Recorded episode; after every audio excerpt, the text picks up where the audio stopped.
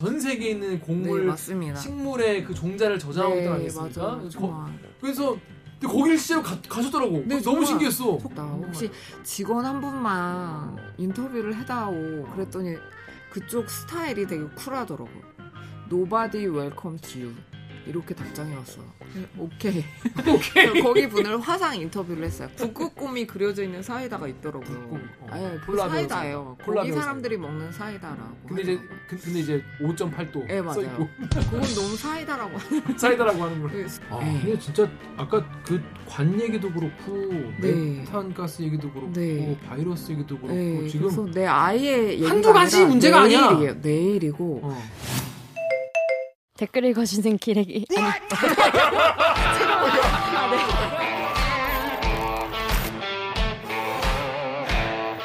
아 댓글 읽어주는 기자들 기레기 아닙니다.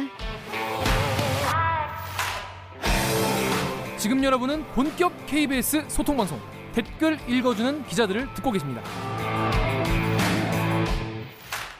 난 네가 반드시 구독자라고 생각해. 구독자라고 생각했어. 아직 대들기의 구독자가 아니시라면 지금이라도 구독 버튼 눌러주세요. 제발.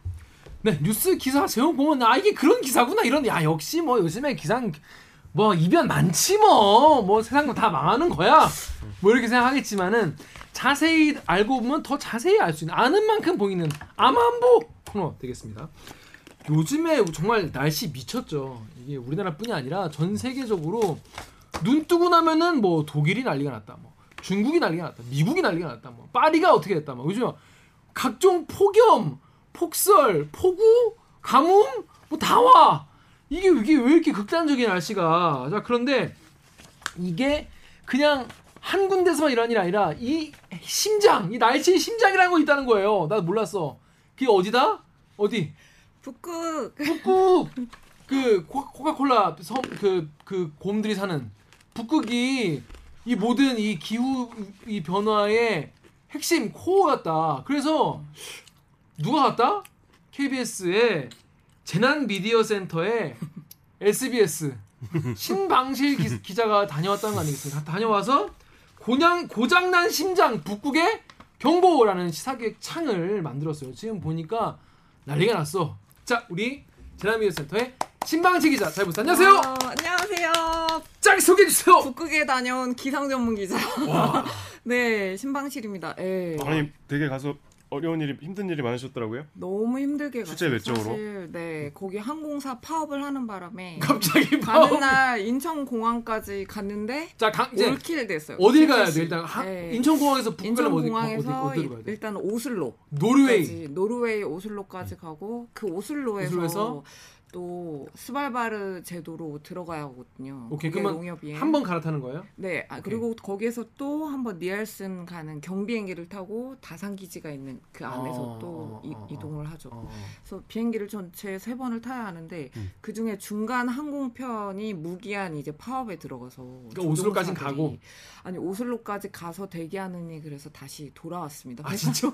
인천공항까지 갔다 네, 돌아왔어요? 인천공항에서 그 캔슬 다 통보가 와서 음. 그 중간 항공편이 음. 그 중간 항공편 네. 이름이 뭐예요? 네. 파워판 스칸디나비아 항공 스칸디나비아 네, 에어라인인데 에어라인이. 사스라고 불려 사스 스칸디나비아 음. 에어라인에서 네. 근데 거기가 이제 파업에 들어가서 언제 끝날지 모르잖아요. 그치 파업은 언제 끝날지 네, 오슬로에 가서 때까지. 기다릴 수가 없으니까. 거긴 체, 체제 비용이 계속 나가는 거잖아요. 거긴 너무 비싸거든요. 노르웨이 그치. 물가가 거의 살인적이라 맞아, 노르웨이 그래서 결국 원복을 했죠. 그 짐을 캐리어 한 여덟 개를 싣고 가는 아니 짐이 우리가 그냥 관광 가는 게 아니라 촬영 장비 카메라 여섯 대 여섯 대나 가져왔어? 네 드론 두 대 뭐 캠코더 두 대 뭐 그런 고프로나 이런 거 액션캠 이런 거 다 가지고 갔죠. 배터리 네 매우 많은 배터리 매우 많은 배터리 수십 개 수십 개에다가 네, 가지고 가고 촬영 기자 몇 명 갔어요? 촬영 기자 두 명이요. 두 명. 네 그래서 돌아오는데 촬영 기자들은 자꾸 그냥 오슬로에 가자 가서 기다리고 싶다 했지만 오슬로 가보고 네. 싶은 거 아니야?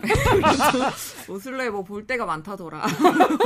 오슬로 시내 스케치를 하자. 했지만 오, 돌아왔죠. 오. 그래서 항공편을 다시 교수님도 같이 하고 아니요 저희 딱 셋이 온 아, 셋이서 이번에 코디도 없고 통역도 없고 그냥 저희가 바닥에서 시작한 노르웨이는 무슨 말 써요? 노르웨이 노르웨이요. 근데 영어를 엄청 잘해요. 만에 다시 아. 갔어요. 네 그래서 육 일 뒤에 이제 한 일주일 뒤면 파업이 끝나지 않을까. 이런 음. 그냥 추측을 음. 해서 예.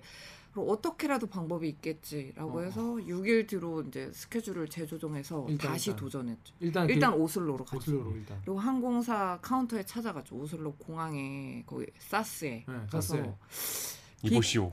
We are from Korean Broadcasting System 한 다음에 Big Damage, Your Strike. 빅 데미지! 데미지! 어? 했더니 아이씨. 아이씨, 아이씨. I understand. 이러더라고. 오, 너무 좋다. 너무 착하다. 그러면서 어. 내일은 뜰 것 같다. 뜰 것 같다. 네, 그래서 바로 원래 티켓이 그날이 아닌데 또 땡겨서.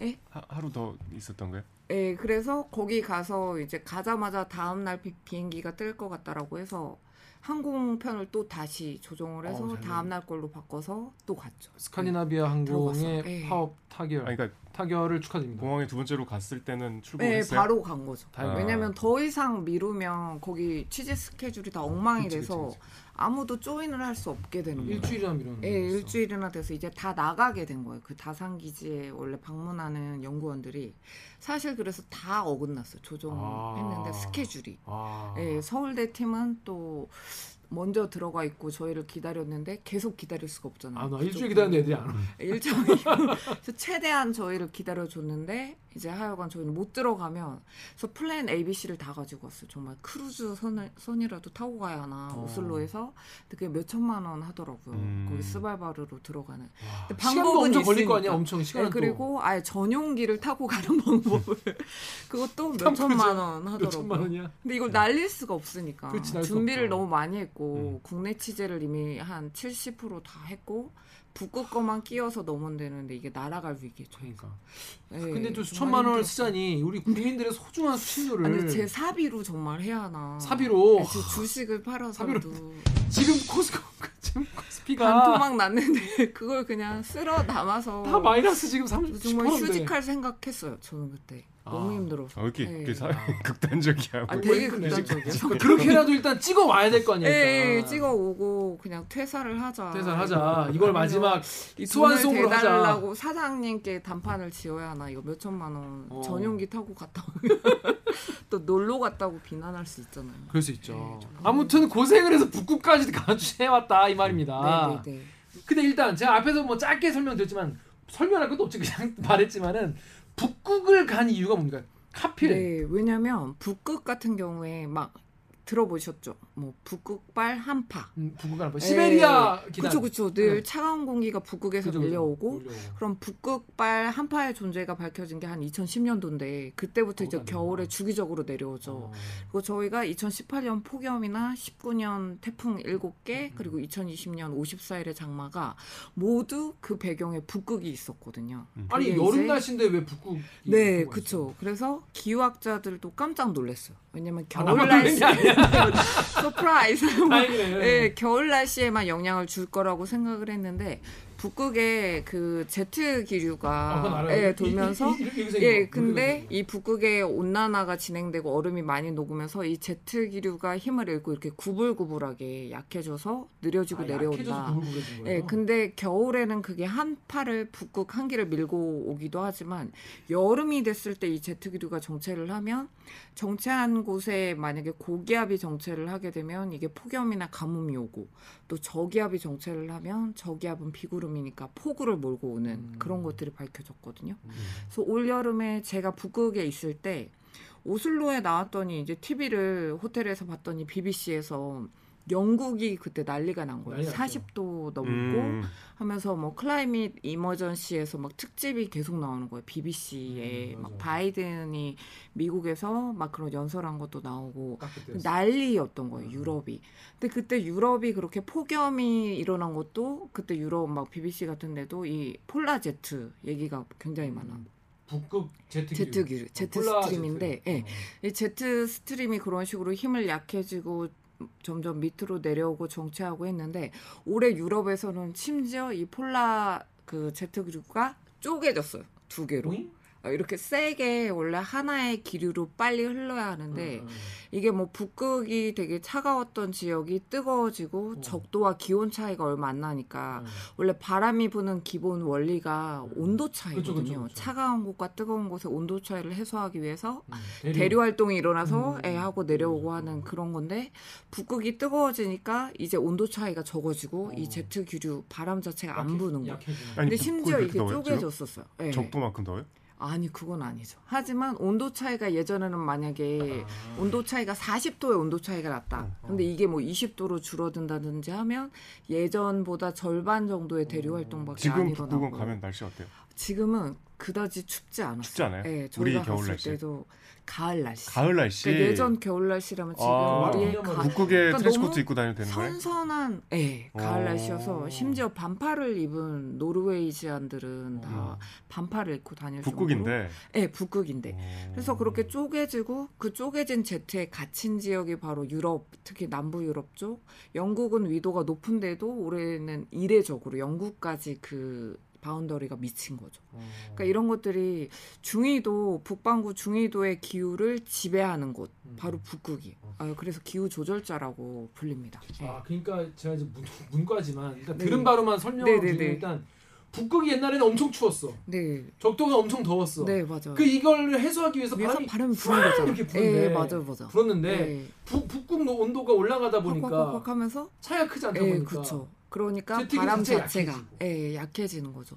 그리고 제트 기류 자체가 약하면서 멈춰버리는. 그러니까 뜨거운 예. 공기를 실은 기류가 네. 가, 남부 유럽 쪽에 갇혔다는 예, 얘기죠. 계속 그대로 맞아요. 거기에. 왜 하필 예. 거기 갇히지? 그러니까 거기에 딱 걸리는 거죠. 아. 그래서 우리나라가 과거에 여름에 걸렸을 때 이천십팔 년 열돔 폭염. 아. 그때도 약간 우리나라가 걸리는 거고 또 로또네 로또. 예. 오, 올해, 올해 우리는 폭염을 좀 피해갔던 게 운이 좋게. 우리 예. 더웠는데. 자 일단 근데 여기 인, 어, 댓글 하나 읽어볼게요. 덕후의 익명이 네. 익명님이 예전에 아르헨티나 남단에서 빙하가 쪼개져 떨어져 나가는 걸 직관한 적이 있었는데. 직관? 직접 보셨대요. 이거 가셔서 보셨나 봐요. 파타고니아인가 이거? 예. 진짜 천지가 음. 쪼개지는 소리 같았다. 아, 그때 인간이 얼마나 자연 앞에 하찮은 존재인가 싶었는데 에휴. 점점 기후변화 천하, 체감하는 내용이나 변화가 속도가 엄청난 것 같다.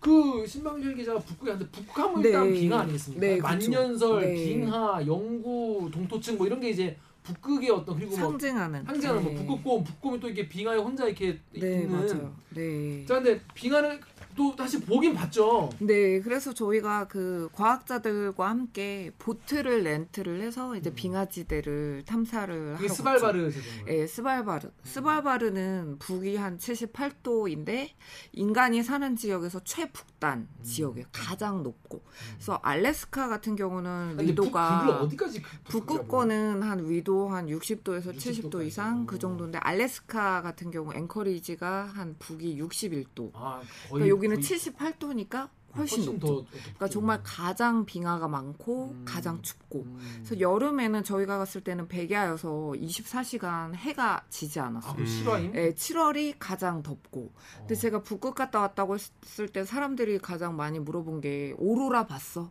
아니면 별이 많지? 이거였는데 아 미안한데 지금은 밤이 없다고. 어, 아. 밤이 없으니까 아. 오로라를 보려면 오. 극야가 계속되는 밤에 그렇죠. 가야 하는 거예요. 그럼 밤에 어떻게 자요? 어, 밤에 좀 해가 쨍쨍해요. 아, 해가 지지 않고 오. 해가 이렇게 넘어가는 게 아니라 계속 위에 이렇게 움직이는 예, 해가. 뭐 이렇게 안 됐어요. 네. 네, 그래서 정말 안마 커튼이 아, 다 있더라고요. 예, 음. 하여간 그래서 저희가 빙하지대에 들어갔는데 뭐 빙하가 여기는 피오르드 빙하들이 많이 있는 거예요. 피오르드, 피오르드 빙하 아시죠? 윷자곡. 예, 과거에 빙하가 있던 이제 빙하가 흐르면서 만들어진 윷자곡에 이제 물이 차들어오면서 우리나라 리아스식 해안같이 되게 꼬불꼬불한 음, 그런. 아, 리아스식. 예, 근데 피오르 빙하가 서해나 남해안 같은 음. 조수 간만에 차. 근데 그런 피오르 빙하를 저희가 보러 갔는데 정말 다 폭포수처럼 빙하가 녹아서 막 폭포가 만들어져 있고 음.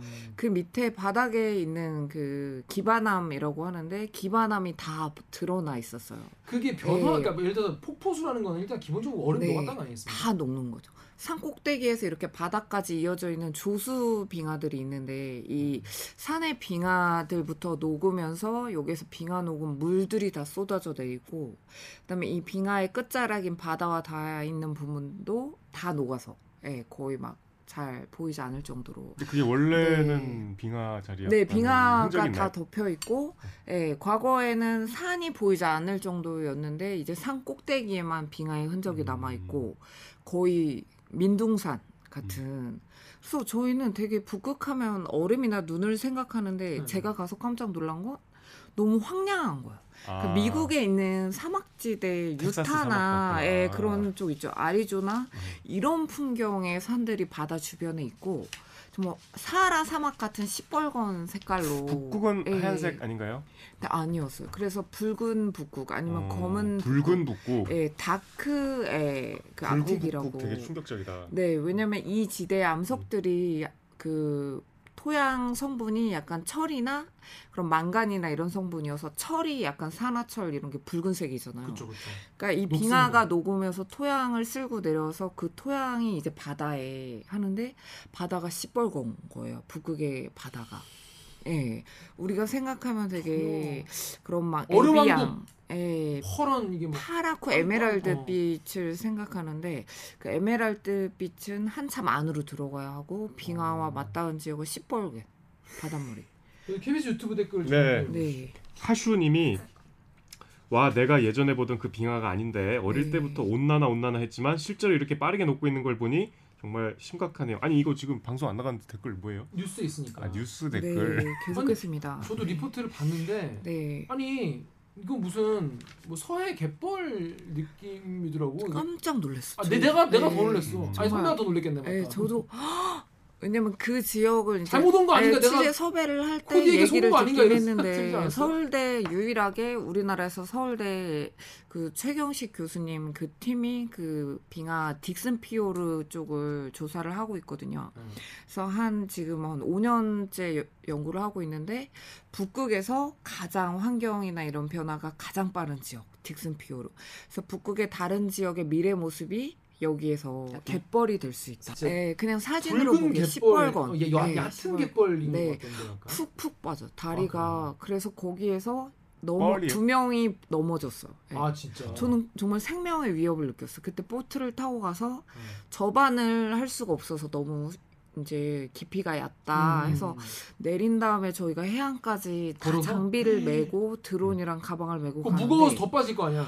발을 내딛는 순간 발이 쑥 정말 끌려 들어가는 음. 느낌. 어. 그래서 저는 도저히 안 되겠더라고. 그래서 거기 박사님의 손을 잡고 어머머. 제가 정말 쓰러질 것 같아서 어. 그래서 제 앞에 홍성백 촬영 기자가 쓰러져 버린 거예요. 아, 드론을 아는 채. 드론을 하고. 그래서 우린 와 드론 어떻게 큰일 났다 큰일 났다 드론을 날려야 하는데 이거 분량이 날아갔다 이런 생각을. 그래서 서울대 박사과정생이 또 주저앉아 버리고.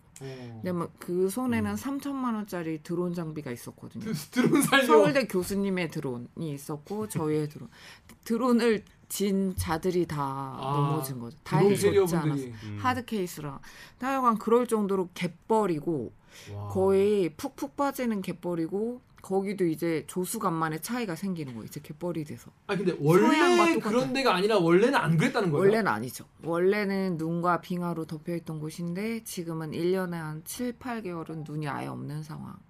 이어지고 있고 환경의 변화가 엄청난 거예요. 그러니까 거기도 산에 있던 빙하들이 녹으면서 퇴적물을 쓸고 와서 이제 해안가에 그 퇴적물이 쌓이는 거죠. 어. 그래서 갯벌의 그런 길이가 한 일 킬로미터 정도 확대가 되고 와. 최근 들어서 와. 그러니까 갯벌이 확장하고 있고 환경 변화가 아주 급속하게 일어나고. 그 네. 박사님 같은 경우에는 오 년째 네. 거기를 이제 네. 조사를 하고 있으니까 네. 그 전이랑 비교해서 말씀을 많이, 네, 많이 해주시죠. 그래서 늘 이제 코로나 때문에 지난 한 이 년 못 가시다가 삼 년 만에 이제 들어가셨는데 그때와 다르게 이제 뭐 들어 관측도 하고 지피에스에서 다 그런 것들을 측량을 하시는데 정말 그런 갯벌 면적이 훨씬 확대가 되고 그 삼 년 전에 왔을 때 안 보이던 뭐 그런 지역들이 더 많이 이제 확장이 된 것 같다라고 말씀을 하시고 이런 논문들이 또 네이처나 이런 데 실리더라고요. 내신 게 네이처 뭐 클라이밋 체인지나 이런 쪽에 그래서 거기에 이제 사진을 실으시더라고요. 위성 사진이나 이런 것들 어떻게 변하는지.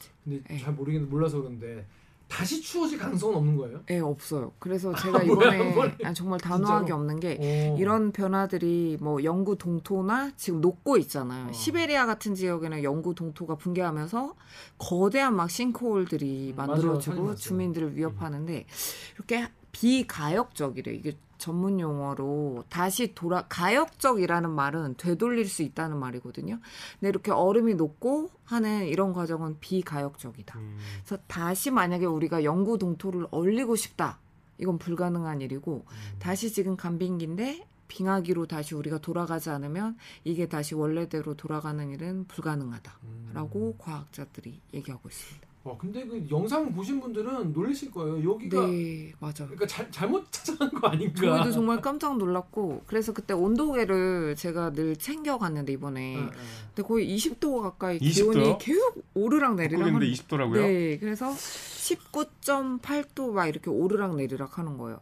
그러니까 이게 뭐 관측소에서 잰 정확한 기록은 아니지만 모기가 너무 많아서 그거 너무 신기해요. 네. 그래서 파리쿡의 익명으로 네. 북극이 얼음이 녹아서 습지가 생겨서 모기가 많이 생겨요. 네, 북극이 모기가 웬 네. 말이냐. 그 빙하 녹은 물들이 다 웅덩이를 만들기 때문에 음. 여기 뭐 딕슨피오르뿐만 아니라 그런 타운이나 이런 쪽도 영구 동토나 이런 것들이 녹으면서 다 물웅덩이가 생겨 있어.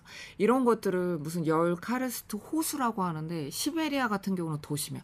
거대한 호수가 생기는 거예요. 이 빙하 녹은 물 그리고 땅에서 솟아난 영구 동토가 음. 녹은 물. 음. 땅 아래에 있는 얼음이 다 녹아버리면서 거대한 호수가 되는 거예요. 거기는 네. 원래 노, 모기가 안 살았을 거 아니에요. 너무 추우니까. 네, 그렇죠. 근데 그런 작은 웅덩이들의 모기들이 알을 낳을 수가 있죠. 아. 그래서 저희가 아, 그 딕슨피오르에 갔는데 제가 그래서 그때 우연히 온마이크를 잡으려고 갯벌에 뭐 아, 이곳은 서해안처럼 보이지만 아니다. 여기는 북극이다. 이런 식으로 하는데 모기가 계속 오는 거예요. 그래서 제가 막 손을 막 저으면서 아 정말 모기 진짜 많다. 근데 그게 이제 뭐 방송에 달라요? 들어가게 됐죠. 아, 네. 방송 들어갔다고? 네, 싱크로. 아 모기 진짜 많아. 모기 진짜 많아 하는 게 들어갔죠. 네, 창에도 올라가면 더. 근데 자세히 제가 이제 한국에 와서 그 영상을 봤더니 심지어 음. 그 모기를 이제 본 거예요. 찍은 촬영본을. 음, 음. 심지어 모기 배에 세 개의 줄이 있는 거예요. 그런 줄은 아디다스 모기 아디다스 모기였죠. 아, 그 친구가 엄청 센 모기잖아요. 네. 그 산모기라고 네. 하는데 그 아디다스 모기가 제 귀에 이렇게 앉아 있는 영상을 봤어요. 보았죠. 네. 그래서 이렇게 독한 모기가 갔구나. 예. 걔들 근데 거기서 뭐 먹고 살지? 피를 먹고 살죠. 그래서 거기에 그 박사님 한 분이 물리신 거예요. 그래서 제가 어. 화를 냈죠. 박사님. 근데 물리셨는데 바로 때려잡은 거예요. 아, 다, 그, 박사님 그, 그림을 만들려면 계속 물리고 계셔야 한다. 그렇지, 그렇지. 힘, 힘 꽉 주면 못 도망가잖아요. 네, 본인이 이제 살기 위해서 죽인 거죠. 아 근데 보니까 너무 재밌는 게 그 곰발 자국. 네, 저희가 사실 그래서 무조건 북극에 가면 저희가 돈을 내고 폴라베어 와처를 고용을 해야 해요. 두 명 정도. 폴라베어 그날은, 와처. 네, 폴라베어를 봐, 봐주고 총기 이 면허가 있는 사람이 폴라베어가 나타날 아, 거에 대비해서 늘 저희 왜냐면 아 진짜 그냥 갑자기 나타날 수 있어요? 네. 그래서 갑자기 저희는 얘기를 너무 많이 들은 거예요. 음. 늘 갑자기 나타난다. 폴라베어는 아, 위험한가? 근데 엄청 무섭고 몸은 아, 사람을 찢어. 네, 사람을 찢, 찢, 그리고 덩치가 이만한 거야, 키가. 그래서 폴라베어를 내가 위험한지 가늠하는 방법을 저희는 교육을 받았는데 이 엄지손가락으로 음. 해서 이렇게 이렇게 해봤는데 이 폴라베어가 내 엄지보다 큰 크기로 만약에 가늠이 됐다. 음. 이러면 내가 뛰어도 얘가 더 빨리 나한테 달려들 수가 있기 때문에 난 이제 죽었다라고. 아니, 그럼 이러고 음, 이제 기다려야 돼? 이렇게. 아니 이러고 죽은 척을 하면 되잖아요. 죽은 척하면 안 된대요. 그럼 더 폴라베어라고 죽는... 늘 화나 있는 건 아닐 거 아니야. 아, 기분이 안 좋은 것 같아요. 너무 굶주려서요. 아, 에이, 너무 아, 먹을 게 없기 때문에. 모기가 자꾸 물고 하니까. 그리고 요즘 새알을 깨먹을 정도로 얘네가 벼랑 끝에 모여올려 아, 있고 오늘 방송에 하여 나가는데 폴라베어 한 마리가 새알 이백 몇십 개를 먹더라고요. 네, 바다새 알을. 네, 왜냐하면 이제 해빙에 기반한 물범이나 이런 사냥이 불가능해지니까 음. 육지로 와서 얘가 이제 사냥을 하기 시작한 어. 거예요. 그래서 술록을 이제 사냥하는 모습들이 작년부터 목격이 돼서 그게 논문이 나오기 시작한 거예요. 그러니까 얘는 원래 해양 최대 포식자인데 이제 육지의 최대 사냥꾼이 된 거예요. 음. 그래서 예전에 과학자들이 궁금해한 건 이렇게 굶주리는 북극곰들이 왜 바로 옆에 평화롭게 앉아있는 술록을 음. 잡아먹지 않는 걸까? 음. 술록이 옆에서 풀을 뜯고 있어도 폴라베어는 가만히 있는 거예요. 어, 옛날에는... 왜냐면 얘를 사냥해 본 적이 없는 거죠. 아. 얘가 먹잇감으로 느, 느껴지지 않는 거예요. 근데 작년부터는 이제 술록을 덮쳐서 근데 술록을 사냥하는 방법이 되게 놀라움을 자아냈죠.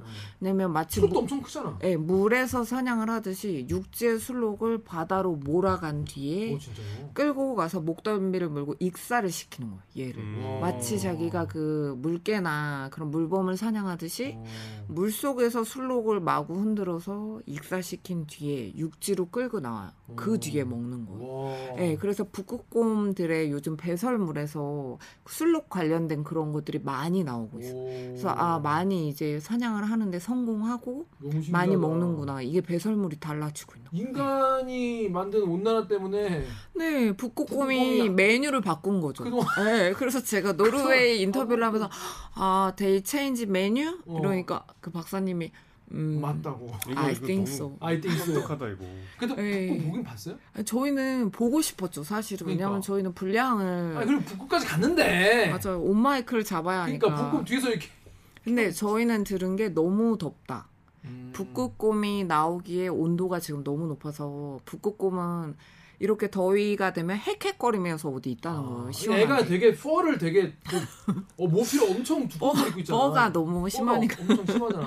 네, 그래서 북극곰 대신 모기가 저희를 반겨준 거죠. 너무 별로다.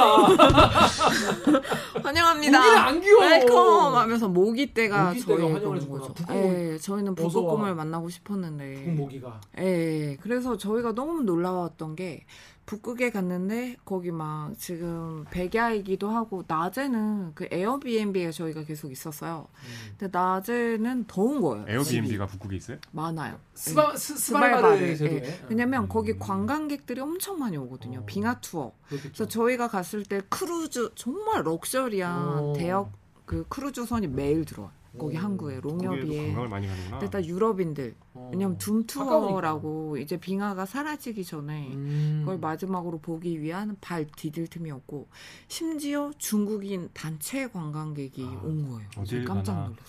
근데 이제 큰일 났다. 어. 중국인 관광객이 오면 여긴 이제, 이제 곧... 끝, 끝났다. 아, 피니쉬. 아. 네.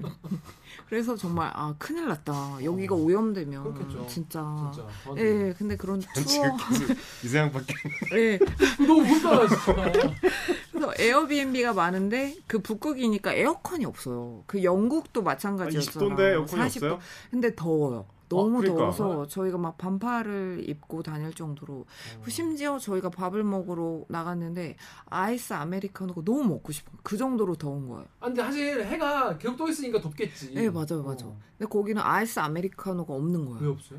그래서 우리가 아이스를 좀 줄 수 있냐. 유럽에는 아이스 아메리카노 없어요. 왜냐면 진짜. 아이스의 필요를 잘 못 느끼죠. 북극이니까. 아, 근데 북극은 맛집이 뭐, 뭐예요? 저희는 술록버거를 먹었고 술록버거? 물범 스테이크를 야, 먹었고 오, 수, 근데 술록버거는 술록 되게 소고기랑 맛이 비슷해. 되게 맛있어. 북극곰한테 양보해라. 네. 근데 물범은 정말 맛이 없어. 음. 아, 다 먹어봤어요? 네. 막, 어, 언제 또 올까 해서 시켰죠. 근데 물범은 그 순대에 나오는 간 있죠. 어. 맛이 진짜 또 간의 맛이에요. 아, 그리고 시큼해요 고기가. 아, 그래서 음, 비주얼 자체가. 네, 그래서 저희가 간을 소금 찍어 먹는 어, 그런. 전 순대 먹을 때도 간 안 먹거든요. 저도요. 차라리 내장을 먹지. 전 콩팥은 먹어요. 먹고 먹고. 네. 아니 그 저 브라질 가면 악어 햄버거 있다더니 거기는 어, 물범 버거가 있거든요. 저도 그래서 악어 먹어봤거든요. 물범 버거 먹었대요. 술록 버거라니까. 네. 예, 호주 가면 그 캥거루 뭐 스테이크랑 음. 악어 크로코다일 피자가 있거든요. 아, 피자도 있어요? 예, 저 다 먹어봤어요. 어. 모든 거. 예, 근데 슬로건 맛있어요. 슬로 버거 그리고 물범 스테이크. 네. 자, 아무튼 북극은 아무튼 지금 모기가 설치고 네. 있다. 이 새끼들 한국보다 모기가 더 많다 이런 얘기도 나왔어. 아니, 네. 근데 보니까 계속 달려들더만. 네, 그래서 한국에서 솔직히 저희가 모기를 잘 못 보잖아요. 그리고 요즘엔. 방충망이 너무 잘 돼 있고 음. 에어컨. 음. 근데 북극은 정말 야생 모기들이 아. 막 달려들고 가만히 있으면 안 되겠더라고. 어. 왜냐면 모기가 어떤 바이러스를 그렇지. 아니 막 댕기열이나 이런 것도 무섭지만 그렇지. 북극에 있는 모기도 뭘 옮길지 모르잖아요. 뭘 옮길지 모르는 거죠. 근데 모기를 어떻게 막아요? 네. 그래 기피제를 정말 갖고 가야 하나 생각했는데 정말 예. 어. 저희 가져갔어요. 약국에서 사가긴 했어요. 어. 그 모기 기피 스, 스티커. 아 근데 애들이 빡세가지고 예. 장난 많이 물렸을 거예요. 어. 슬록에 가죽을 뚫고 문다고 하더라고요. 와. 알래스카에서는. 그 정도면은 예. 애들이 진짜 슬록이 빡세다. 슬록이 진짜 괴로워한대요. 모기 어. 때문에. 예. 슬록은 이래저래 참 북극곰도 괴롭히고 사, 사람도 괴롭히고, 햄버거 만들고 햄버거로 네, 만들고 진짜 불쌍해. 예, 너무 애쁘던데 슬록이 동네 개 같아요. 아 진짜? 사람을 보고 안 도망가요. 아 그럼 북극 거리는 그냥 슬록이 이렇게 다녀요? 슬록이 풀을 이렇게 평화롭게 먹고 아니, 그러니까 얘기하면은 음. 믿을 수밖에 없어. 아니, 제가 페이스북에 올렸어요. 그래서 예, 슬록한테 네?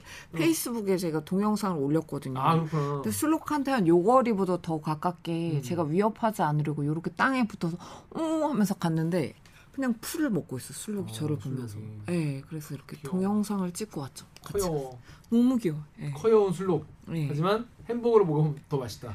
맛있습니다. 알겠습니다. 네. 자, 근데 여기 이게 그래 뭐 비가 녹을 수 있죠. 녹는데 거기 현장에 갔는데 저는 그 신방식 기자 그 리포트 보고 되게 내가 무섭던 게 뭐냐면 땅이 출렁거리더라고요. 네, 땅이 그냥 이 뭐 갯벌 말고 출렁해. 어, 출렁. 그냥 거물 있는 땅이 출렁거리는데 네, 집도 맞아요. 출렁거려요. 에이. 이게 영구 동토층이랑 녹았다는 얘기인데 이거 무슨 얘기인지 설명 좀 해주세요. 네, 그래서 영구 동토층이란 게 그냥 영도 이하의 온도로 이 년 이상 영구하게 얼어있는 땅을 말해요. 얼음층. 아니 땅만 얼면 네. 흙이 얼어있는 거잖아요. 네. 월음이 왜 있어? 흙은 그러니까 표면에 있는 흙을 활성층이라고 하고 음. 액티브 레이어고 음. 이 밑이 그 퍼머프로스트라고 정말 늘 얼음으로 덮여있는 음. 지역이에요. 너무 추우니까 이런 음. 수분이랑 모든 유기물이나 이런 그러니까 것들이 지하수 같은 게 온 건가? 네, 맞아요. 그렇게 봐야 되나? 맞아요. 어. 우리나라 지하수나 땅 밑에 네, 그런 네, 수맥이 네. 흐르고 하는데 그게 네. 다 얼음의 상태로 있는 어. 거죠. 근데 이게 녹으면서 네. 이제 물은 다 빠져서 웅덩이나 이런 게 되고 거기에 있던 뭐 수천 년 전에 묻혀있던 어떤 식물이나 동물의 사체들 음. 그런 유기물들이 밟으면 푹푹 꺼지고 네. 그래서 싱크홀이 되는 거죠. 이게 오. 이제 크게 꺼지면 싱크홀이 되고 집들도 저희가 갔을 때 붕괴한 아파트 건물 하나가 있더라고요. 보니까 작살났던데요. 네, 삼 층짜리 집인데 아예 네. 벽이 다 지진 난 줄 알았어. 저는 딱 벽이 다 이렇게 때. 금가 있고 네, 유리창이라. 그래서 처음에는 사람들도 이게 영구 동토 때문인 줄 모르다가 어느 날부터 이제 다 계단이나 이런 게 뒤틀리고 문이 다 안 닫히고 그렇게 되면서 이제 대피. 명령이 내려지고 해서 피했는데 정말 여기 같은 경우는 우리 같으면 그런 피해를 당하면 바로 헐고 다시 지을 텐데 그런 걸 다 남겨뒀더라고요. 그냥 보존하고. 그래서 이 스발바르나 이런 지역의 집들은 바로 땅에 닿게 짓지 않고 기둥 위에. 그래서 폴을 네 개를 받고 짓더라고요. 폴, 음. 폴, 폴 기둥. 어.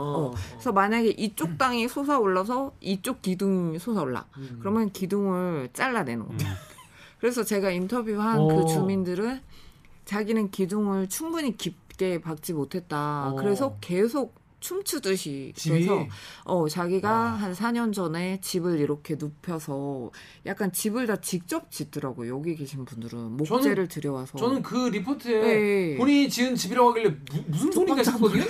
다 목수야? 네, 다 목수예요. 말이 안 돼. 어, 정말 노르웨이 자기... 분들은 오. 정말 저 깜짝 놀랐는데 근데 집이 그럴싸하던데? 아니요, 이 층 집이에요. 그러니까 이 층 집, 뭐 그냥 집이던데? 뭐 어떻게 일반 사람 그래서 저희가 집을? 들어가서 너무 춥다라고 하니까 나가서 또 도끼로 나무를 막 펴와서 음. 바로 벽난로에 불을 지펴주시고. 그게 왜 추워요? 진짜 야생해. 아니 집은 좀 춥더라. 집에 음. 온기가 없는 거예요. 음. 우리나라처럼. 약간. 쌩, 쌩. 그래서 좀 따뜻한 기운을 그치, 또 그치. 약간 그림도 만들고 싶고 어. 난로가 너무 예뻐 보여. 어. 불을 좀 피, 해줄 수 있냐 했더니 바로 도끼로 나가서 팍 밖에서. 다 나무꾼. 정말 야생해요. 그래서 어. 자기가 기둥을 잘랐는데.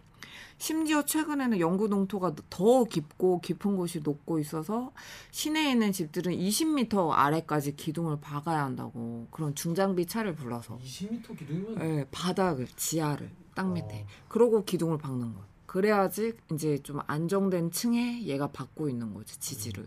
그래서 아 정말 심각하다라고 정말 생각을 했고, 이런 연구 동토 같은 경우는 심지어 이제 학자들은 잠자는 야수라고 부르거든요. 왜냐면 이 야수가 깨어나면 어떤 일이 벌어질지 모른다.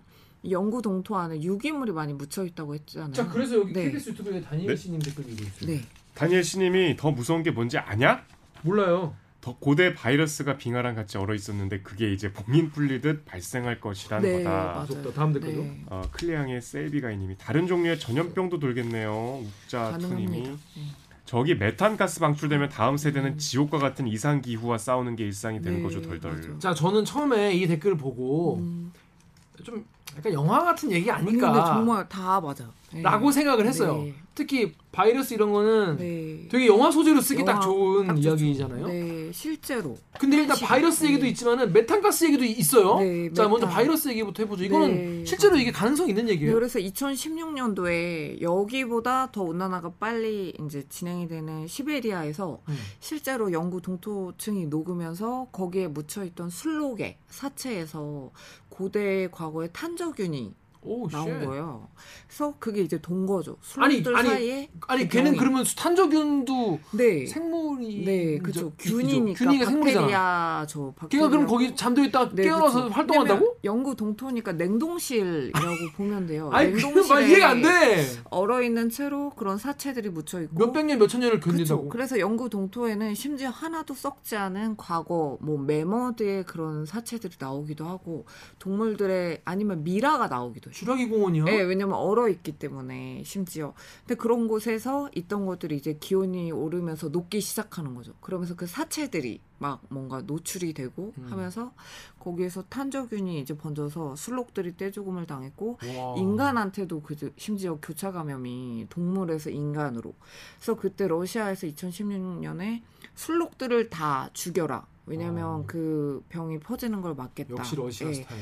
예, 그쵸. 다 죽이니까. 마치 살처분 하듯이 오. 다 죽였어요. 그때 몇십만 오. 마리를. 몇십만 마리를? 네. 그래서 아 인간에게 올 수 있는데 이거는 시작에 불과하다. 탄저뿐만 아니라 그렇군요. 우리가 알지 못하는 고대. 아니 그게 병 그게 균이라는 네. 게 걸리고 나서야 아는 거 아니에요, 사람이. 그렇죠. 밝혀지지 않겠죠. 네. 그래서 심지어 이 스발바르에 갔을 때는 이 지역의 굉장한 특이한 점이. 스발바르 주민들은 죽어도 죽지 못한다. 이곳에서. 음. 그래서 그게 무슨 말일까 했는데 이곳은 영구 동토층이기 때문에 그 이제 시체를 매장을 해도 썩지 않는 거예요. 근데 그게 알려지면서 이제 매장이 금지돼 있어. 이 음. 지역에서. 그래서 죽을 때가 된 사람들은 노르웨이 본토로 나가야 하고 만약 못 나갔어. 타이밍을 못 맞춰서 그럼 죽은 시신을 이제 옮겨서 매장을 하거나 뭐 이렇게 처리를 해야 하게 돼 있어요. 오. 근데 그래서 매장이 금지된 지역인데 여기에서 어떤 일이 있었냐면 최근에 어떤 이제 이 코로나 이전에 과학자들이 이제 바이러스를 연구를 한 거예요. 음. 홍콩 그 스페인 독감 있죠. 음. 과거의 팬데믹. 음.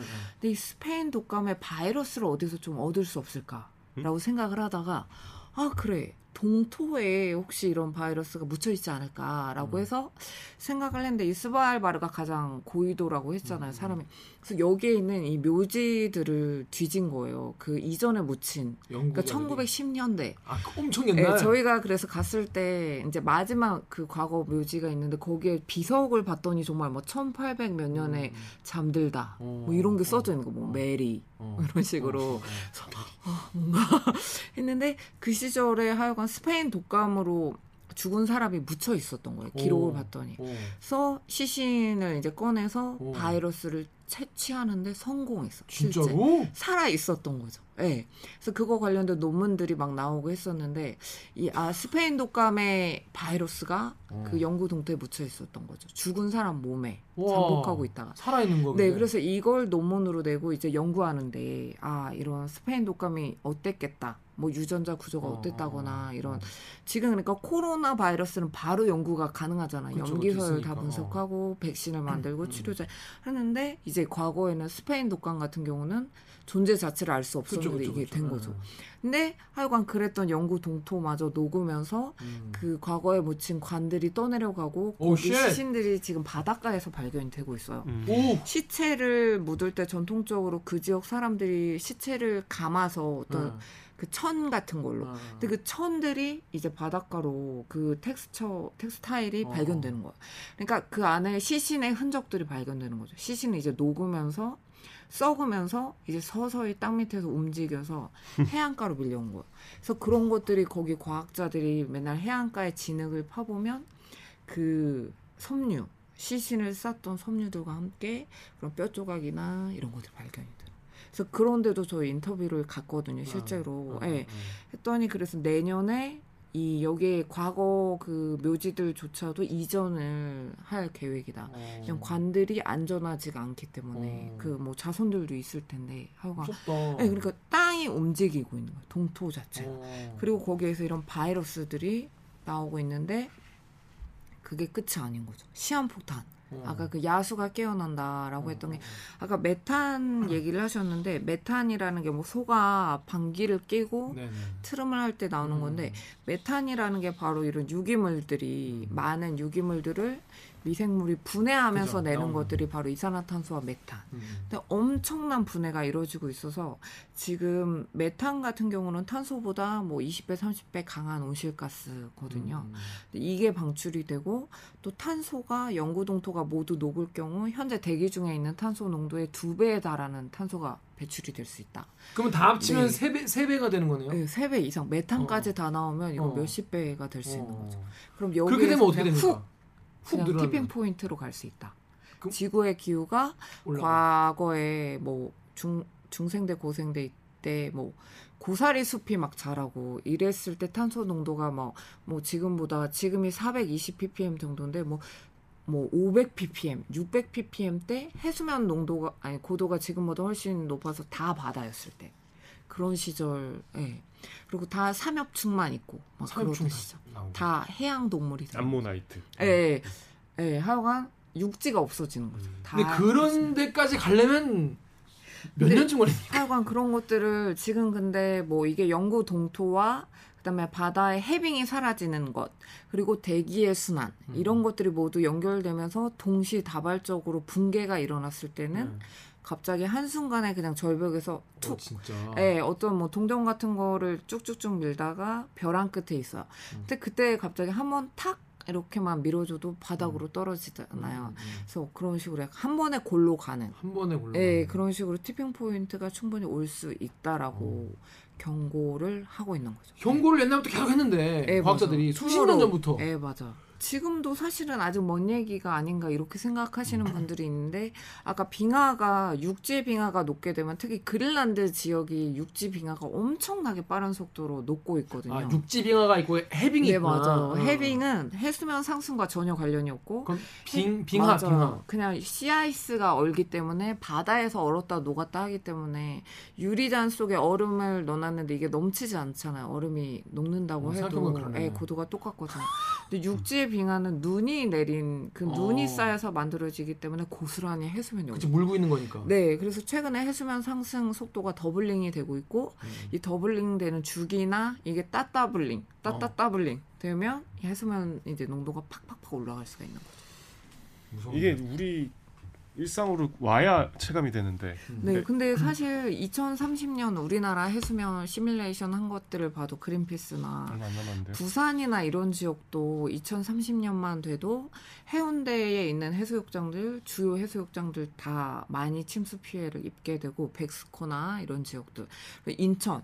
수도권에서는 인천 쪽, 그래서 서해안과 남해안 지역은 이천삼십 년만 돼도 눈에 띄게 그리고 침수 피해를 입는 인원이 삼백만 명이 넘을 것이다. 팔 년 뒤. 삼, 예, 삼백만 명. 너무 예, 많은 거 아니야? 부산 예, 인구가 삼백만 명. 그리고 우리나라 전 국토의 한 오 퍼센트 정도. 오 퍼센트나? 예, 팔 년 뒤에. 예. 또 오 퍼센트가 얼마 안 된다 이렇게 막 생각할 수도 있는데 그건 아니죠. 예, 왜냐면 해안가에 사람들이 많이 사니까. 네, 그렇죠. 그리고 뭐 이천오십 년 되면 더. 예, 뉴욕이나 뭐 이런 전 세계 유명한 해안 도시들 맨해튼, 다, 예, 그리고 뭐 도쿄, 예, 심지어 그런 음. 도시들 워싱턴 디씨도 음. 다 시뮬레이션 보면 거기에 있는 그런 기념탑들 그 밑으로 다 물이 들어오는 걸로. 근데 그 속도가 더 빨라질 수 있다라고 음, 음. 예, 하는 거죠. 그러니까 대처할 수 없게 인간이 대처할 수 없는 수준이 될 수도 있는 거네요. 네, 그렇죠. 음. 예, 지금 그래서 그 속도 다, 자체가 더 빨라지지. 늦어지진 않, 않을 것이다. 왜냐면 온실가스 방출이 계속되고 있고. 예. 자, 근데 신방식 기자 거기까지 간 김에 네. 뭐 아 근데 여러분 저, 저 사실 이게 지금 방송에 안 나온 얘기도 많이 들었는데 너무 무서 무서운데 기본적으로. 네, 저희는 정말 딕슨 갔을 때 엄청난 충격을 받고 또 그 모기 때 엄청난 충격을 받고, 예, 그 영구 동토 또 싱크홀을 발견했을 때. 아, 그 싱크홀은 지나가다가 버티고. 우연히 정말 발견한 거예요. 어. 그래서 거기를 한 이십 년 동안 탐사하신 극지연구소 박사님이 놀리시더라고. 예, 저희를 에스코트를 해주셨거든요. 저희가 왜냐 아무도 없기 때문에 어. 통역도 없고. 어. 근데 그분도 처음 봤다는 거예요. 어. 왜냐 알래스카나 시베리아에는 이런 싱크홀이 많은데 최북단인데 거기서도 이제 땅이 한 이 정도 규모로 꺼져 있더라고. 근데 거기를 갔을 때 이제 촬영은 못했어요. 근데 저희가 거기를 이제 보러 가는데 땅이 푹 꺼졌어. 그래서 저희는 정말 생명의 위협을 어. 땅이 어디까지 깊을지 그, 모르잖아요. 무섭더라고요. 약간 그, 싱크홀이잖아요. 그 크레바스 같이 약간. 네, 맞아요. 크레바스처럼 땅이 다 이렇게 크레바스들이 있었어요. 음. 육지 거기 아, 땅에. 네. 근데 땅 위에는 식생들이 온도가 높아지고 물이 많으니까 풀들이 어, 무성하던데. 자라. 네, 완전 어. 그린 그린해. 그러고 거기에 금이 그렇게 땅에 지진난 것처럼 그러니까 가 있고. 되게 비, 비현실적인 게 네. 위에는 풀이 나 있는데 네. 그 밑에 갈색 흙이 있고 그 밑에 거. 엄청 얼음이 있어. 네, 그게 그래서 영국 동토처럼 드러난 거죠. 그런 거는. 땅으로. 근데 심지어 너무 무서운 게 그날 이제 찍었는데 촬영 기자가 아 선배 이거 그림을 제대로 못 찍었는데 한 번 더 그 현장에 갈 수 있을까요? 라고 해서 우리가 이제 나가 출국하기 전날에 한 번 그 현장을 음, 음. 차를 몰고 갔는데 찾을 수가 없는 거야. 다 거대 웅덩이가 되어버렸어. 그게 아, 다 녹아버린 거예요. 아, 며칠 그래. 사이에. 그래서 얼음이던데 보니까 회색 다 녹은 거. 못 찾은 거 아니에요? 아니 무슨 며칠 사이 어떻게 그렇게 돼? 아니 거기 길이 별로 없기 때문에 음. 딱 가는 길이 정해져 있거든요. 음. 저희 숙소에서 어느 쪽 방향. 근데 어. 거기가 물 웅덩이가 엄청난 웅덩이가 돼 있어요. 예, 네, 그래서 아, 얼음이 녹고 그렇게 그렇게 뭐 식생이 자라나고 물 웅덩이가 되면 이제 더 큰 기온 상승이 일어나는 거거든요. 눈과 얼음은 햇빛이 다 반사해 버리는데 얘는 다 흡수하니까. 그래서 아, 온도가 더 올라가고 또 더 많은 동토가 녹고 이게 완전 양의 되먹임 현상이 일어나면서 악순환에 악순환. 김 기자가 이제 결혼을 해야 되잖아요. 아, 네. 그러면 이제 아이를 낳으면 네. 그 아이가 살아있는 동안에는 네. 지구 환경에 큰 극적인 변화가 네, 그렇죠. 있겠네요. 심지어 이제는 나오는 얘기가 더 이상 미래 세대를 얘기하지 말아라. 아, 내 미래다. 아, 내가 아니 그 심지어 에이, 저는 나의 그 손금 노후. 보면은 진짜 에이. 오래 살거든요. 그럼 거의 백 세까지. 저 백이십 세 정도 에이. 봐요. 손금이 진짜 여러분 그, 엄청 손, 생명선이 길지 않습니까? 에이, 매년 기상 그 기후 재난을 겪으면서 그러니까, 이번에 강남의 백사십일 점 오 밀리미터 이게 관측 이후 백십오 년 만에 최대 기록. 그러니까 제가 기상 전문 기자를 하면서도 최근에 느낀 게 시간당 백 밀리미터를 우습게 찍는 기록이 너무 많은 거예요. 어. 근데 올여름도 시간당 백 밀리미터 넘는 게 벌써 열네 번 왔거든요. 음. 근데 이건 백 밀리미터 넘는 거는 정말 백 년에 한 번 이 정도 빈도의 강수예요. 원래. 예, 근데 이런 비구름이 만약에 오 분만 정체를 하면 거기는 그냥 아수라장이 될 수 있어요. 어. 비구름이 빨리 빠져나가면 되는데 음. 그 아까 제트기류를 얘기했지만 이제 특징이 대기가 정체가 돼. 블로킹. 음, 음. 그러니까 이게 비구름이 정체하면 폭우가 되면서 거의 집중호 홍수가 되어버리는 집중 거고 만약에 고기압 열을 실은 고기압이 정체를 하면 이건 이게 폭염이 폭염. 막 일주일만 더워도 겐, 그냥 괜찮을 텐데 이게 한 달 가고 두 달간 고기압이 안 빠지는 거예요. 수, 순환이. 그러면 그냥 그런 식으로 사람들 다 죽고 음, 예, 음. 그럴 수밖에 없. 그게 특징이야. 블로킹. 아, 예. 근데 진짜 아까 그 관 얘기도 그렇고 네. 메탄가스 얘기도 그렇고 네. 바이러스 얘기도 그렇고 네. 지금 그래서 내 아예 한두 가지 문제가 아니야. 내일이에요. 내일이고 어. 내가 이제 퇴근길에 그런 폭우를 만나면 내가 정말 예, 아니 그 침수 피해 당하는 예. 영상도 있어요. 그러니까 네. 왜냐면 갈 때 지하차도 내려갈 때는 맞아요. 물이 별로 없어. 예. 그 분당에서 네, 분당 어, 너무 무서워. 나오니까 예. 이렇게 돼가지고 차 버리고 나오셨다는 거예요. 근데 그, 그 그런 피해가 예전에 이제 이천이십 년에 부산 초량 터널 같은 예, 경우도 예, 예. 도심 한 가운데인데 다들 차들이 들어가고 해서 이제 들어갔다가 갔는데 거의 뭐 수영장처럼 물이 음. 그리고 양쪽에서 들어오고 해서 다 못 빠져나오신 거잖아요. 근데 그렇듯이 도심의 그런 터널이나 안전한 곳이 없는 거죠. 그러니까. 네. 아니, 나 같으면 어떻게 판단했을까? 네. 나 같으면 거기서 아니, 차를 뒤로 후진을 할 수 있었을까? 아니죠. 뒤에 왜냐면 다른 차들이 다 저는 오. 너무 이해가 가요. 이해가 가더라고요. 네, 거기는 무조건 그럼 진입 차단을 해줘야 하는데 네. 그게 안 되면 따라 들어갈 수 없는 그러니까. 네. 자, 하여튼 근데 심영식 기자가 북극 간 김에 거기만 취재를 한 게 아니라 거기에 또 네. 제가 진짜 뭐냐면 커뮤니티에서 아. 커뮤니티에서 옛날에 무슨 네. 뭐 전 세계 무슨 뭐 종자를 저장한 맞아요. 곳이 있고 뭐 네네. 거기가 뭐 유명해. 일 년에 문이 세 번 네, 열리니 맞아. 뭐 그런 건 봤어 나도. 아, 아시는구나. 네, 왜냐면 네. 워낙 그 입구가 되게 너무 멋있어. 멋있게 생겼잖아요. 입, 입구만 네, 있고 없어. 너무 기대했어요. 어, 네. 근데 이제 밑에 이만큼 이제 그 네. 노아의 방주 같이 전 세계에 있는 곡물, 네, 식물의 그 종자를 저장한 곳 네, 아니겠습니까? 거, 그래서 근데 거길 실제로 가, 가셨더라고. 네, 너무 정말, 신기했어. 저 가기 전에 진짜 기대하고 막 했는데 정말 아쉬웠던 게 일 년에 세 번만 문이 열려서 그 시기에 오라고 제가 근데 칠월에 이제 출장을 다 잡은 거예요. 이제 다산기지 일정. 유월에 열린 거예요. 아~ 그래서 제가 못 가는 게 너무 근데 유월에 또 갈 수가 없잖아요. 그쵸. 제가 그거 취재만 따로 그쵸, 할 수가 그쵸. 없어서. 그래서 저희가 갔을 때는 그 정말 입구만 보고 그냥 거기에 있는 관광객들이 오는 코스예요. 거기가. 음, 음. 근데 여기가 인류의 마지막 노아의 방주로 음, 불리죠. 음. 전 세계 종자 백십만여 개가 보관이 돼 있고 심지어 그 폐쇄적인 북한 역시 오. 여기에 종자를 아, 아, 보관하고 있어요. 여기는 금고 개념이라 종자를 넣었다 뺐다 내 마음대로 할 수 있고 없고 한번 들어가면 정말 비상사태 아니면 이건 여기 맡아두는 곳이에요. 어. 그러니까 만기가 없는 어떤 예금이다. 어. 이렇게 보면 되고 후손을 위해서 어. 여기를 이제 보관해 두는 거고 시리아 전쟁 내전 때문에 시리아에서 불타가지고 딱 한 번 열렸대요. 어, 이천십오년도에 시리아에 아 그래 너네가 맡긴 종자 내줄게 그래 이거 소중하게 음. 다시 어, 재배해 라고 딱 한 번. 예, 어. 근데 원칙은 내주지 않고 보관해 주는 장기 어. 보관 예, 역할을 한다고 하더라고요. 저도 그래서 예전에 뭐 커뮤니티에서 네. 막, 막 히, 너무 멋있어요. 그래서 입구도 너무 멋있어. 입구도 네. 멋있어. 그래서, 네, 그래서 정말 너무 행복했어요. 거기에 갔을 때 들어가지 못하고 인증샷을 찍으면서 무슨 북극이야. 무슨 망한 회사 가, 갔을 때 문 이렇게 문 안 열리는 것만 찍고 어, 오잖아요. 스케치했어요. 문을 막 두드리고 그러니까 두드렸는데 네 온마이크를 잡았어요. 네, 지금은 닫혀 있습니다. 그럼 그 안에 사람은 아무도 없는 건가요? 네, 그래서 제가 계속 이메일로 연락을 했어. 너무 가고 싶다. 혹시 직원 한 분만 어. 인터뷰를 해다오. 그랬더니 그쪽 스타일이 되게 쿨하더라고요. Nobody welcome to you. 이렇게 답장이 왔어요. 쿨한 게 아니라 아무도 너희를 환영하지 않겠다. 너무한다. 오케이. 오케이. 거기 분을 화상 인터뷰를 했어요. 거기 아, 이 헤드를. 웰컴유 너무하네. 소양식 기자 이렇게 어디 가서 이렇게 네. 어, 이렇게 무시당하는 그런 아닌데. 네, 근데 바로 이제 화상 인터뷰에 하이. 어, 그래서 웰컴해주고. 네, 웰컴했죠. 케이비에스 유튜브에 박희선님이 종자 저장고는 날씨와 기후 상관없이 보관할 수 있는 곳인데 침수에 약하다는 건 아이러니네요. 그런데 되게 아니, 아이러니죠. 침수됐어 거기가 근데 아니 거기가 무슨 네. 강남역도 아니고. 그래 정말 아이러니야. 아니 너무 놀라서 그거 언제 네. 된 거예요? 그건? 그게 이천십육년도 어. 가을에 여기 기온이 마치 제가 갔을 때처럼 고온 현상이 있었죠. 막 올라가고.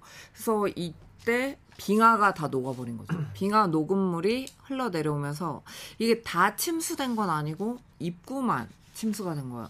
근데 입구에 방수 시설이 제대로 안 되어 있고 거기로 이제 침수가 됐고 여기는 사실 전기가 들어오지 않거나 해도 영구 동토 속에 이게 폐탄광 시설 안에 지어진 거예요. 그리고 막 아~ 백이십 미터를 지하로 들어가야지 저장 시설이 나올 정도라 항상 영하 십팔 도야.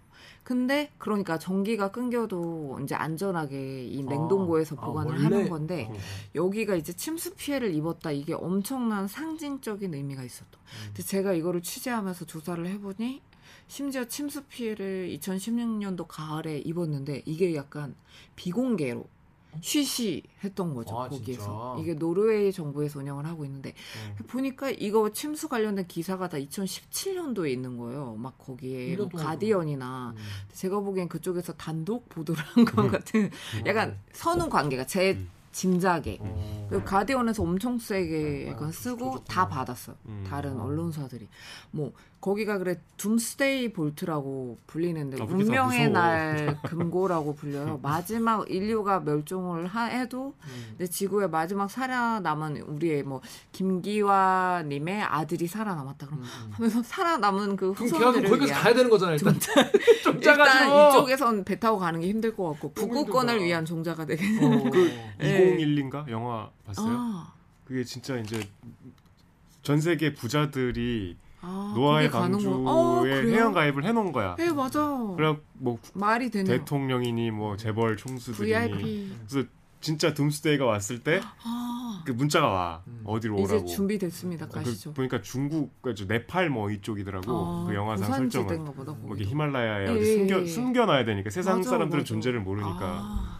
근데 지금 그, 그 근처에 있을 가능성이 높네. 네, 이런 게 있다면 여기도 정말 가기 힘들잖아요. 어. 네, 그래서 하여간 둠스데이 볼트라고 불리는데 어. 그런 일을 당하자 엄청나게 이제 외신에서 다 어, 마지막 노아의 방주 그리고 기후 위기 앞에 이제 안전한 곳이 없다. 어. 그 정도로 우리는 위기 상황을 맞고 있다. 왜냐하면 식량이라는 건 우리의 생존이잖아요. 음, 우리 후손들 음. 막 종 다양성도 줄어가고 막 이제 음. 지금 곡물가가 뭐 우크라이나 전쟁과 음. 이 지금 가뭄 중국 가뭄에 유럽이랑 그런데 이제 마지막 우리의 희망조차도 음. 어떻게 될지 모르고 이게 만약에 영구 동토가 다 녹는다고 하면 여기는 영하 십팔 도를 유지할 수 없게 되죠. 아, 예, 그렇겠네. 자연스럽게. 예.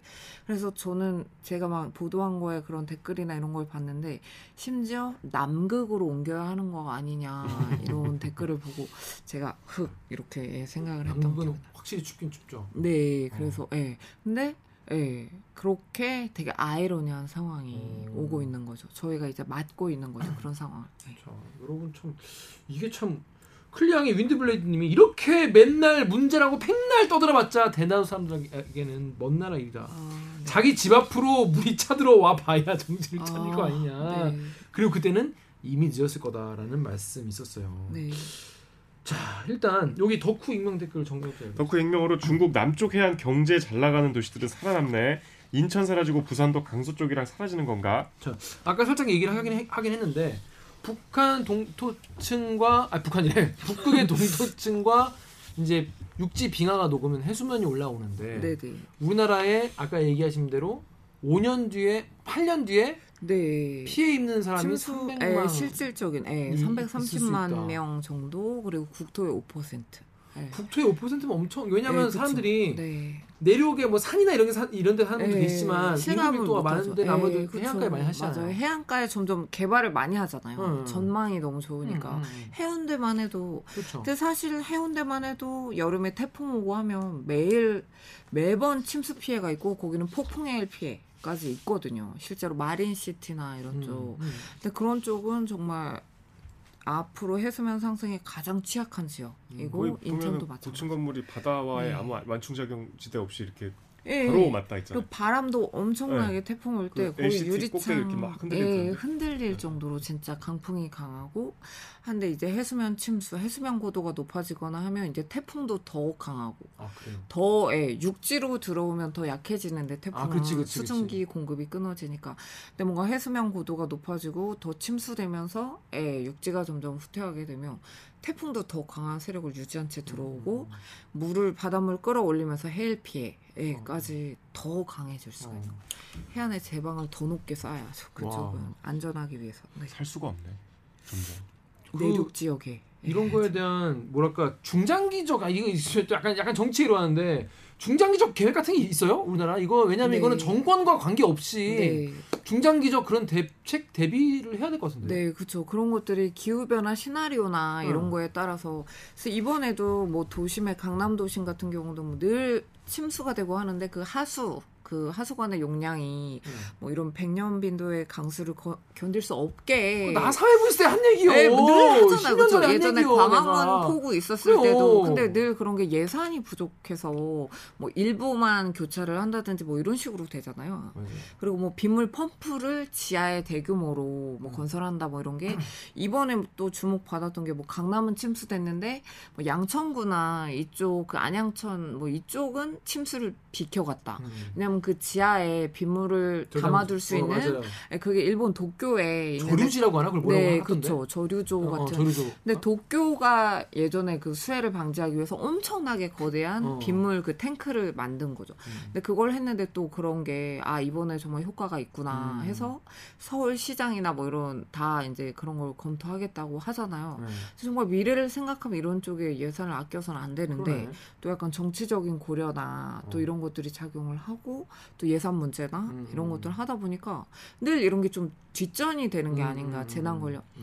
그리고 뭐 침수 관련된 재난지원금도 이십만 원 아니 이십, 이십만 원 너무 적고요. 이백밖에 안 되거든요. 음. 저희가 그래 수해 피해 당한 뭐 음. 보면 다 그것도 이백만 원은 도배도 못하는 돈이다. 음. 예. 그럼 침수가 안 되게끔 지자체나 나라에서 그쵸. 이런 것들을 안전하게 해줘야 하는데 그것도 아니고 세금 내기 그거 네 보상도 정말 충분하지가 않고 어. 이번에 뭐 상인들도 상가 피해도 많은데 맞아요. 정말 다들 한숨을 쉬고 있다고. 추석 대목 맞아요. 받아서 맞아요. 장사 준비했는데 다 허망하다. 예, 네, 그래서 좀 이런 거에 대비는 나라에서 해야 합니다. 그러니까.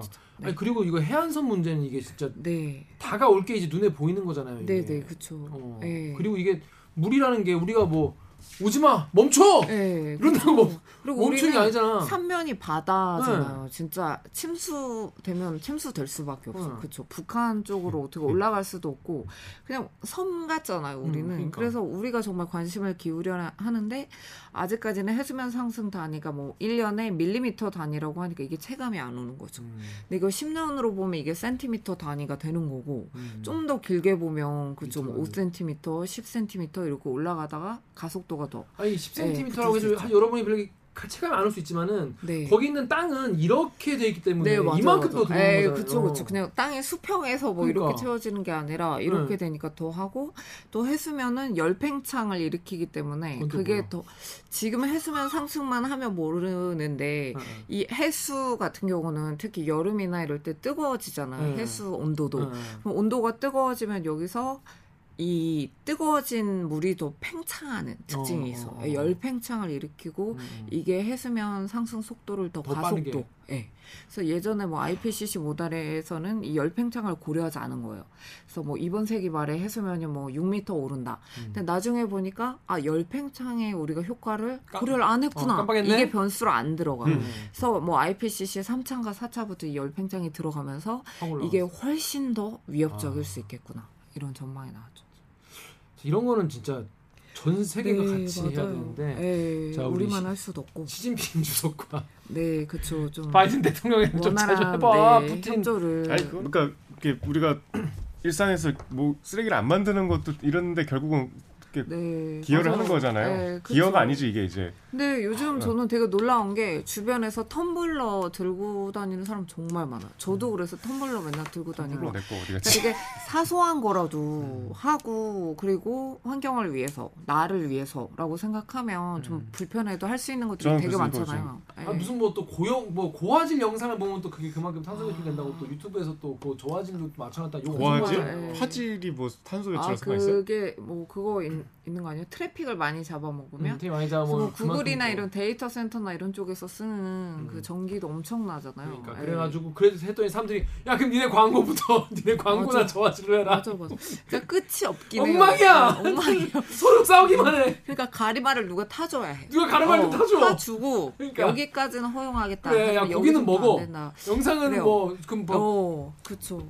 그래요. 그래도 우리가 평소에 그 평소에 우리가 일상에서 지킬 수 있는 개개인이 네. 노력하는 정도로만 해도 네. 조금은 나아지겠죠. 물론 인도, 맞아요. 중국에서 개판치는 뭐 도답이지만 네. 그런 나라들도 이제 나라 정상들이 좀 네. 그런 걸 좀 추진했으면 좋겠네요. 맞아. 자 그렇습니다. 이게, 이게 이, 이런 댓글이 있어요. 익명으로 덕후에서 이제 지구는 문제 없어. 사라지는 건 인간일 뿐이야. 그러니까 음. 지구야 아, 아프지 마 이게 아니야. 인간만 음. 망한다 이거요. 맞아 맞아. 이거 네. 너무 웃긴다. 지금까지 인류를 사랑해 주셔서 감사합니다. 네, 여기까지라는 거예요. 네. 자 아무튼. 그, 그 신방식 기자가 북극에 가서 본인이 가서 그 갯벌을 찍어온 거 아니겠습니까? 정말 힘들었어요. 네, 저희 정말 계속 백야라 거의 바, 계속 밤새 일을 하게 되는 거죠. 저희는 뭐 술 마시면 다 낮술이네요. 아 거기 사람들이 밤새 술을 마시는 거예요. 네, 저희 깜짝 놀랐어요. 아 이제 뭐 이렇게 술 많이 먹어요? 영업을 해요? 아 아니요 전혀 그런 게 있는 게 아니라. 술집이 있어요? 펍? 팝업이 많아요. 네, 그 옛날에 나 그 네. 누구의 꿈은 현실이 된다? 예, 네, 그거 월터 월터 월터의 거기 보니 장화 모양의 맥주잔 있어요. 그거 이제 그거를 바에서 이렇게 맥주 장화 모양 맥주잔 이렇게 마시면 너무 맛있어 보이다. 아이슬란드에서 바이킹의 후손이고 그러니까. 스케일이 달라. 네. 근데 저희는 사실 저희는 취재를 왔고 해서 백야인데 밤에 뭔가 스케치를 하러 나갔는데 거기 펍이 있었던 거예요. 음. 그래서 펍에 가서 사이다가 좀 먹고 싶다 음. 사러 갔는데 거의 한 새벽에 가까운 시간인데 불야성. 거기 동네 분들이 다 펍에서 어, 불야성도 아니네. 다 아니, 도, 하나니까. 꽉 예, 불. 근데 동네가 몇 명 사는 동네임? 아니, 거기는 동네 주민도 많지 않을 네, 것 같은데. 동네 주민은 그분들 뭐 먹고 살아요? 어, 관광업, 관광업. 관광업. 다 가이드 아~ 하는데 그 젊은이들이 맥주 예, 드시고. 거기 맥, 무슨 맥주 먹어요? 거기에는 스발바르 브루어리라고 어, 이게 맥주 공장이 있고 면세더라고요. 너무 맛있어. 얼마? 맥주가. 너무 싸요. 면사라. 오백 원. 캔맥주 하나가 천 원이 안 하는? 싸다. 그러니까 거의 마시는 거죠. 에? 근데 사이다 싸죠. 아, 저희 여기 방송이라 어. 그런 주류에 관한 맥주 사러 간 거죠. 사이다 같은 소리. 거짓말 하고 있네. 아니에요. 저희는 사이다 사이다인데 황토색이야. 아니요. 누런 사이다. 북극곰이 그려져 있는 사이다가 있더라고요. 어. 예, 그 사이다예요. 거기 사람들이 사이다. 먹는 사이다라고. 근데 하더라고요. 이제 근데 이제 오점팔도 네, 써 있고. 그건 너무 사이다라고 하는. 사이다라고 하는 거예요. 술이 아니라고. 술이 아니다. 예, 술이 아니죠. 어. 예. 그렇구나. 아, 거기 네. 그 아, 너무 약간 얘기 들으니까 되게 관광으로 진짜 한번 가보고 싶기도 너무 하다. 추천드려. 너무나 아름다워. 뭐. 빙하도 너무나 아름답고 음. 겨울에 가도 너무 좋을 것 같아. 음. 트, 그 오로라 보러. 그 제가 아는 분은 파타고니아로 여행을 갔는데 음. 거긴 그런 코스가 있대요. 위스키를 가지고 그 빙하에 올라간 다음에 어. 빙하를 깨서 위스키에 담가서 이렇게 마시는데. 저희 다 먹고 왔습니다. 네.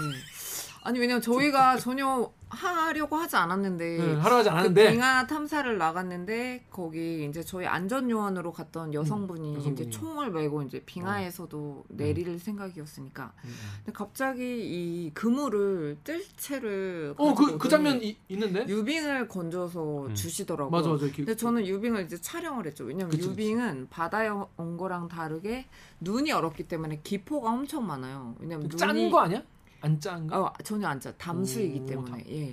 오. 그래서 그 기포가 굉장히 많고 얼음을 봤을 때 그리고 거기 흙이 되게 많이 섞여 있어. 왜냐면 육지 빙하가 녹으면서 오, 오. 된 그렇지, 빙하가 그렇지. 떨어져. 그래서 그걸 보고 이렇게 그냥 보트에 뒀는데 저희가 내릴 때 보니까 그 서울대 최경식 교수님이 그걸 지퍼락에 챙겨서 오. 저희 가져가라고. 왜냐면 그런 분들은 하도 많이 탐사를 하시니까 다 그냥 빙하를 드셔보셨을 음, 거 아니에요. 음, 음, 음. 저희를 싸주신 거예요. 오. 그래서 저희가 저희 숙소에 그 빙하를 가져왔는데 갖고 오면 물 되는, 물 되는 거 아니에요? 아니요. 근데 좀 추워서 달라요? 녹진 않았어요. 아, 녹진 않은 거야. 네, 가을 날씨였어요. 오, 그날. 오, 오. 근데 바다는 춥더라고요. 엄청 오, 바다 나가는 바람. 근데 하여간 빙하를 가져와서 어. 그날 그 에어비앤비 주인이 너무 스윗한 부시, 분이어서 저희한테 웰컴 음. 그 와인 세 병을 두고 가신 거예요. 세 병. 네. 네. 화이트 와인 두 개랑 어. 레드 와인. 음. 그래서 저희가 그 빙하를 어. 촬영 기자가 거의 칼 시칼로 깨서, 어, 깨서. 넣, 먹었죠. 어. 안주가 얼음이야? 어. 네, 아니요 그냥 그 화이트 와인에 어. 위스키에 그 얼음을 야. 언더락으로 먹는. 어때? 거 좋아. 너무 맛있는 거예요. 그냥, 그냥 의미가, 의미가, 그치, 그치. 그 의미가 되게 좋은 거. 그 빙하가 수천 년 전에 만들어진 그러니까. 빙하가 오래된 빙하일수록 이제 밀려 내려오는 거죠. 음. 간 만들어진 애들보다. 그렇지, 그렇지. 간 만들어진 애들 벌써 쓸려 나왔고. 바닥에 있던 애들. 그러니까 네, 더 아주 깊이 밑에 애들. 있던 애들이 이제 나온 거라. 몇천 년 전 물과 만나는 네, 거네요. 네, 어. 그래서 그 좀 그걸... 싸우지 그걸 빨리. 그러니까 어. 좀 싸우지 그거. 좀 뭘 갖고 오지 좀. 아이시스. 아, 여기 아이시스 드세요. 아이시스. 그러네. 빙하수. 여기 빙하수네. 네. 자, 그래서 그래서 끝으로. 네. 케이비에스 유튜브에 김한량이라는 분이 어. 북극과 온라, 온난화에 관심이 많아서 모두 찾아보는데 어, 한량이셔서 이제 시간이 많으신가 봐요. 네. 대부분 신방실 기자님 리포트네요. 좋은 역할 정말 감사합니다. 네, 감사합니다. 클량의 루다나리에님은 케이비에스 재난전문기자 신, 신방실, 신방실입니다. 네. 신방실 기자 북극과 취재한 거 네. 시사기획창에서 이십삼일 방송 나온다는 기대하고 계시다고. 우와. 네. 오, 네, 많이 알려주시고 네, 많이 이번 그 시사기획창은 네. 그 리포트랑 어떻게 다릅니까? 아 많이 달라요. 왜냐면 리포트는 사실 이 창을 보게 하기 위한 미끼 상품 미끼 상품이었다. 미끼에 불과했다. 가장 자극적인 어. 내용들만 나갔고 어. 창을 보시면 너무나 감동받아서 한번 눈물을, 눈물을 북극의 눈물 아시잖아요. 근데 너무 감동적인 얘기들이 많이 나와요. 아, 아 빙하가 사라지면 나의 삶에 어, 어떤 영향을 미치고 오겠구나. 음. 슬픔. 무서운 슬픔, 거 아니야? 슬픔. 두려움. 두려움. 감동. 내 영구 동토를 네. 보면서 두려움 오고 하니까 정말 많이 봐주시고 또 아홉 시는 시간이 짧아요. 음. 아무리 제가 북극까지 그렇게 갔다 와도 그 시간이 이 분 반, 음, 이 분 길어야 삼십, 이 분 반. 네, 초이기 때문에 다 자르고 뭐 음. 인터뷰도 하는데 정말 넉넉한 분량 어. 그리고 넉넉한 이 북극 주민들 음. 아, 그리고 그래. 어. 매우 또 이 다산 기지에서 그 제가 만난 수많은 해외 과학자들. 음. 지금 이제 우리 지금 이 방송 마치면 제가 뒤에다 링크를 걸어드릴 텐데 네. 저희 지금 신방실 기자가 지금 설명을 쭉 한 이야기를. 영상으로 이제 보시면 아 이게 네. 그 얘기구나. 네 아실 거예요. 싶으실 맞아요. 거예요, 네, 그죠? 그래서 네. 이거 보시고 바로 이어서 보시면 네. 좋을 것 같습니다. 술록버거 얘기는 안 나와요. 아 그러니까 비공개 싸우지. 아 그러니까 싸운 게 아니라 뭐 하나를 안 싸우냐? 아, 진짜 맛있어. 에 아니 세관에 거의 검역에 그렇죠. 걸립니다. 자 여러분 지금 보니까 신만식 기자가 지금 시사기획창을 제작을 지금 마치고 네. 바로 왔어요 지금. 저 며칠 밤을 새가지고 그러니까. 진짜 제가 지금 자 많은 분들이 정말 개고생해서 찍은 네. 시사기획창. 네. 그 뭐 뭐죠? 심장이 고장났다? 고장난 심장. 고장난 심장. 북극의 북극. 경고. 경고. 네. 워닝 오브 폴라. 네. 음, 여러분 많이 봐주시고요. 오늘 그 지금 아마 이제 방송된 지 한 이제 좀 지나서 드리겠지만 음. 유튜브로 많이 봐주시면 좋을 것 같아요. 네, 많이 봐주시고 댓글도 많이, 많이 달아주세요. 어, 댓글 많이 달아주시면 좋을 것 같아요. 네. 우리 신방식 기자 진짜 진짜 완전 고생해서 지금 거의 풀 코스로 네. 지금 다 한 거야 지금. 진짜. 리포트 세 개 만들었지. 리포트 네 개. 네 개 만들었지. 창했지. 디도기다 썼지. 대들기에 나왔지. 네, 자 그쵸. 마지막으로 소감 네. 어떠신지 오늘. 네, 저희 대들기에 이 북극 얘기를 할 수 있어서 너무 행복하고. 너무 다행이다 진짜. 왜냐면 사실 저는 제가 케이비에스 면접 볼 때 간부들 앞에서 제가 케이비에스 오면 너 뭐 하고 싶냐라고 해서. 북극과 남극이 취재 가는 게 나의 꿈이다라고 어. 해서 거기에 기후나 이런 것들을 하고 싶다. 반은 이뤘네. 근데 입사하고 지금 십, 한 오 년 만에 네. 예, 이뤘죠. 그래서 다음은 한번 남극이나 남극 갔다 오고 퇴사하면 되겠네요. 아, 에, 아니요. 퇴사도 해야 하는 거예요. 남극이 다음 목표고 다음 음. 목표는 한 달. 음. 이천삼십 년에는 문, 문. 예, 문으로 왜냐면 유인 탐사를 하잖아요. 근데 음. 그리고 우리 지금 달 궤도선이 올해 이제 십이월에 궤도 들어 가고 음. 그래서 뭔가 달 쪽을 한번 어, 달 쪽으로 가보자. 중계차를 한번 거기 가서 하는 게 저의 마지막 그렇구나. 기자로서의 꿈이 무한도전도 가지 못한 달을. 네, 그래서 정말 어. 체력 관리를 좀 잘해서. 어, 이제부터라고 진짜. 자, 근데 오늘 네. 되게 긴 시간 동안 계속 얘기해 주셔서 네. 감사하고 네. 여기 신방지 기자는 툭 치면 둘줄줄 나온다. 어, 저 너무 졸려요. 일단 빨리 집에 보내드려야 될 것 같습니다. 네. 자, 그럼 오늘 방송도 네. 참여 방법, 방법 알려드리면서 마무리하겠습니다. 기자님들. 자, 대들기는 매주 수목 유튜브 팟빵 아이튠즈 파티 네이버 오디오 클립을 통해서 업로드됩니다. 네, 저 신방실처럼 대들기에서 보고 싶은 기자 혹은 다른 줬으면 하는 기사가 있다고요. 방송 관련 의견은 인스타그램, 유튜브, 팟빵 계정에 댓글 남겨주세요. 오늘 영상에도 구독, 구조알 꼭 눌러주세요. 케이비에스 뉴스 좋았어? 또 만나요. 안녕. 안녕. 고생하셨습니다. 어, 어, 고생하셨습니다. 어.